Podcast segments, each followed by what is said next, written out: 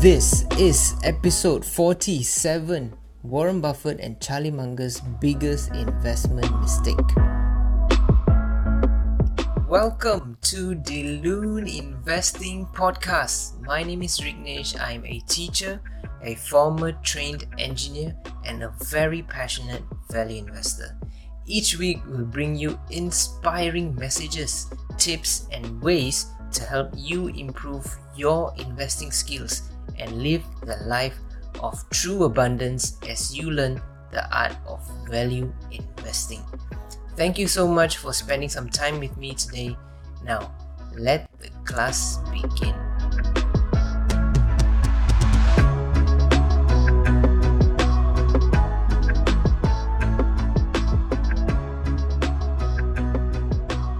Have you ever made a mistake that you regretted until today? If your answer is yes, here is a quote for you.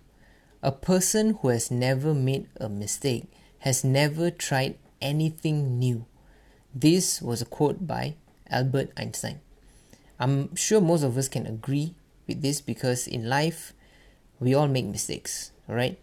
Whether it's in our investment, our business, our career, our relationships, our marriage, and so on, we all make mistakes, and that's okay but for some reason, some of us, we tend to be too hard on ourselves. We hate making mistakes because why? We think that it will make us look useless or it makes us look weak or sometimes it makes us look like a fool. And it's not true because mistakes make you look real. It makes you look more relatable and more approachable. Why? Because you you have gone through something or some experience that others are probably going through. So if you share your mistakes, it makes you it feels real.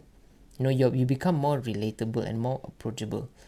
That is why mistakes are not for you to feel bad about yourself. Mistakes are opportunities for us to reflect, for us uh, to correct ourselves and to improve so that we become an even better version of ourselves. And you get to share it with people who are going through what you have gone through. There's this saying by Confucius. He said, A man who has committed a mistake and doesn't correct it is committing another mistake. And I guess that's true because when you look back at all the successful people, right, you'll notice that when you look back at their mistakes, you notice that it seems so insignificant, right? Like whatever they've done before, it just seems so insignificant because now they have become uh, the greater version of themselves. They have become better right? So that is why when you look at their mistakes in the past it seems as if it's very insignificant. But to them it makes all the difference in the world because those mistakes made them who they are today. And the same thing applies to investing. As you begin your investing journey or as you go along the way you're going to make mistakes. I can guarantee you that you are going to make mistakes. And you don't have to feel bad about it. I've made mistakes buying companies, you know, buying a company that sold me their dream. It's an oil company in Canada and I made I lost so much money. And I've invested in IPO companies. I've lost money in there as well. And I've also invested based on other people's advice because I I thought they knew better, but apparently they don't and I've I've even tried to time the market, but it didn't work. And it's all part of the game. If you want to win the game, you have to be part of the game.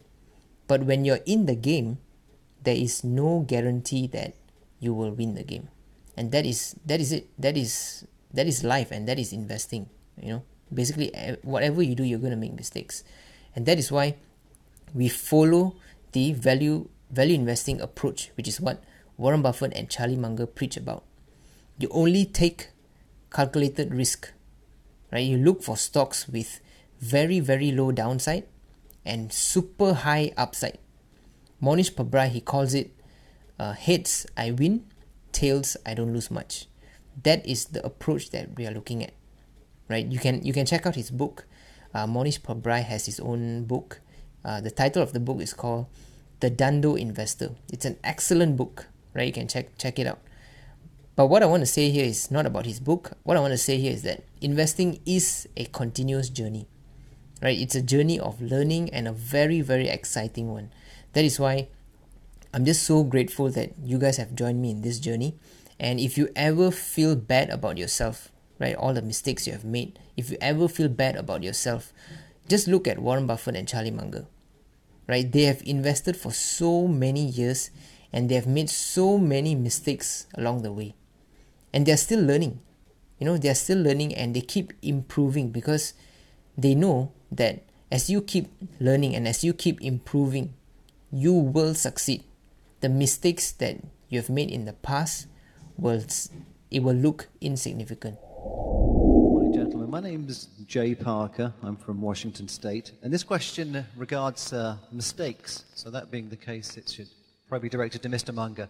Mr. Munger, I know you're fond of uh, evoking humility to promote rational thought.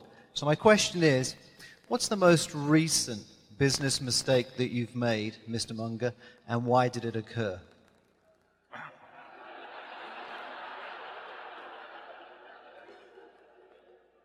I'm going to take notes on this one.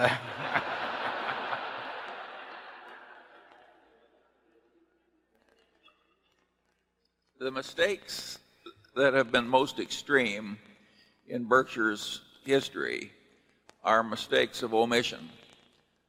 Uh, they don't show up in our figures. Uh, they show up in opportunity costs.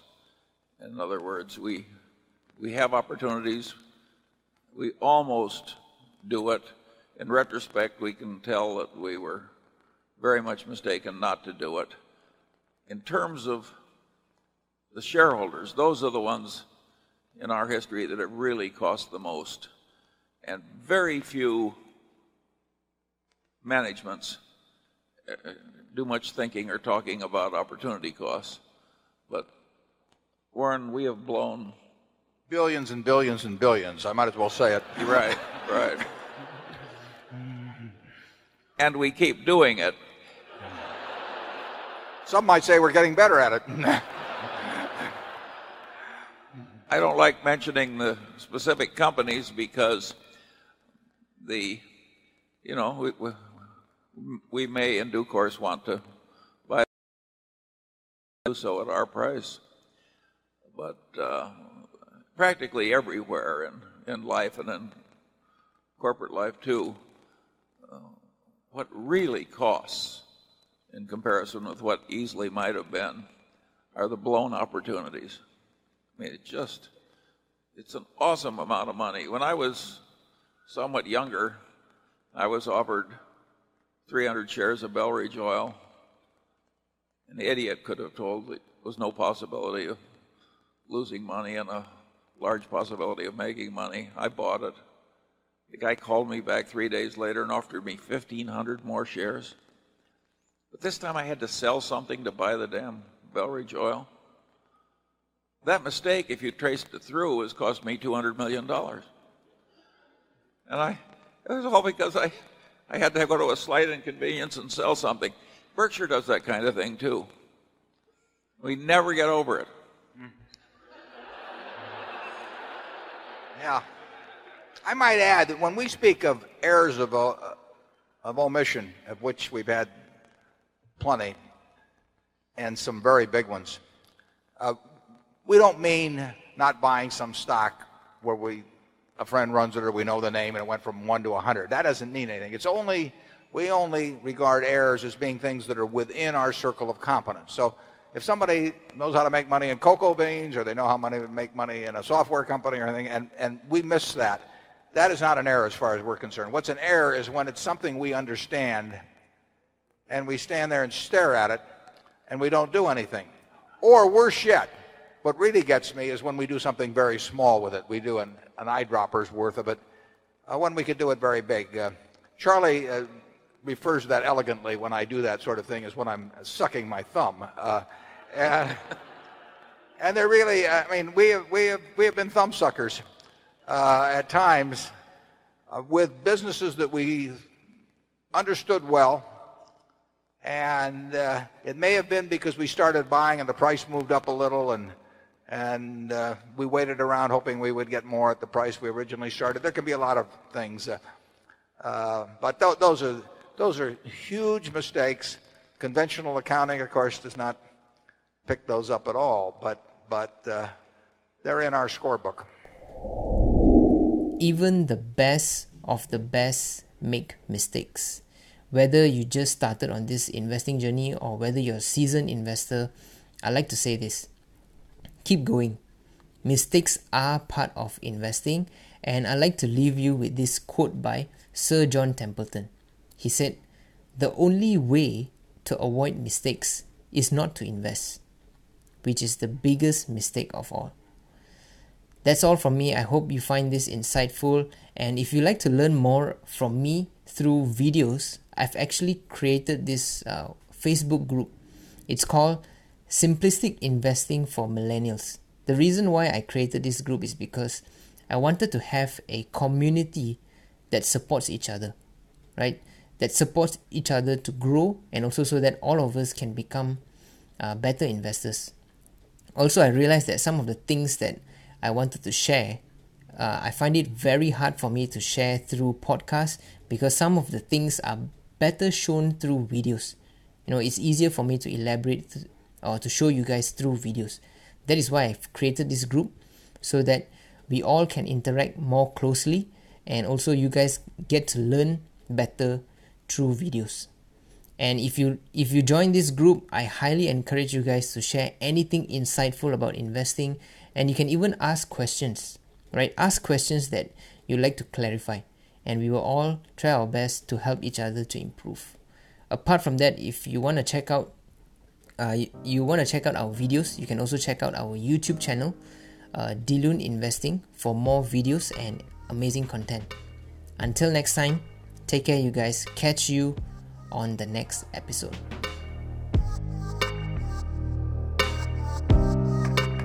Thank you so much for listening to this episode. If you enjoyed it, make sure you share it with someone who you think will benefit from this. Remember, you have the power to change someone's life by sending them this message and becoming the light in their darkness. Also, if you want to help me spread this message of value investing, click the subscribe or follow button. It will allow this message to reach even more people who need to be inspired. So, click the subscribe or follow button and leave a review right now. And I want to close this with a quote that I love so very much by Zig Ziglar. It goes like this You don't have to be good to start, but you have to start to be good. I'm so grateful for you, and if no one's told you lately, you are loved, you are amazing in every way, and you are worth fighting for. As always, you know what time it is. It's time to go out there and make an impact and live the extraordinary life.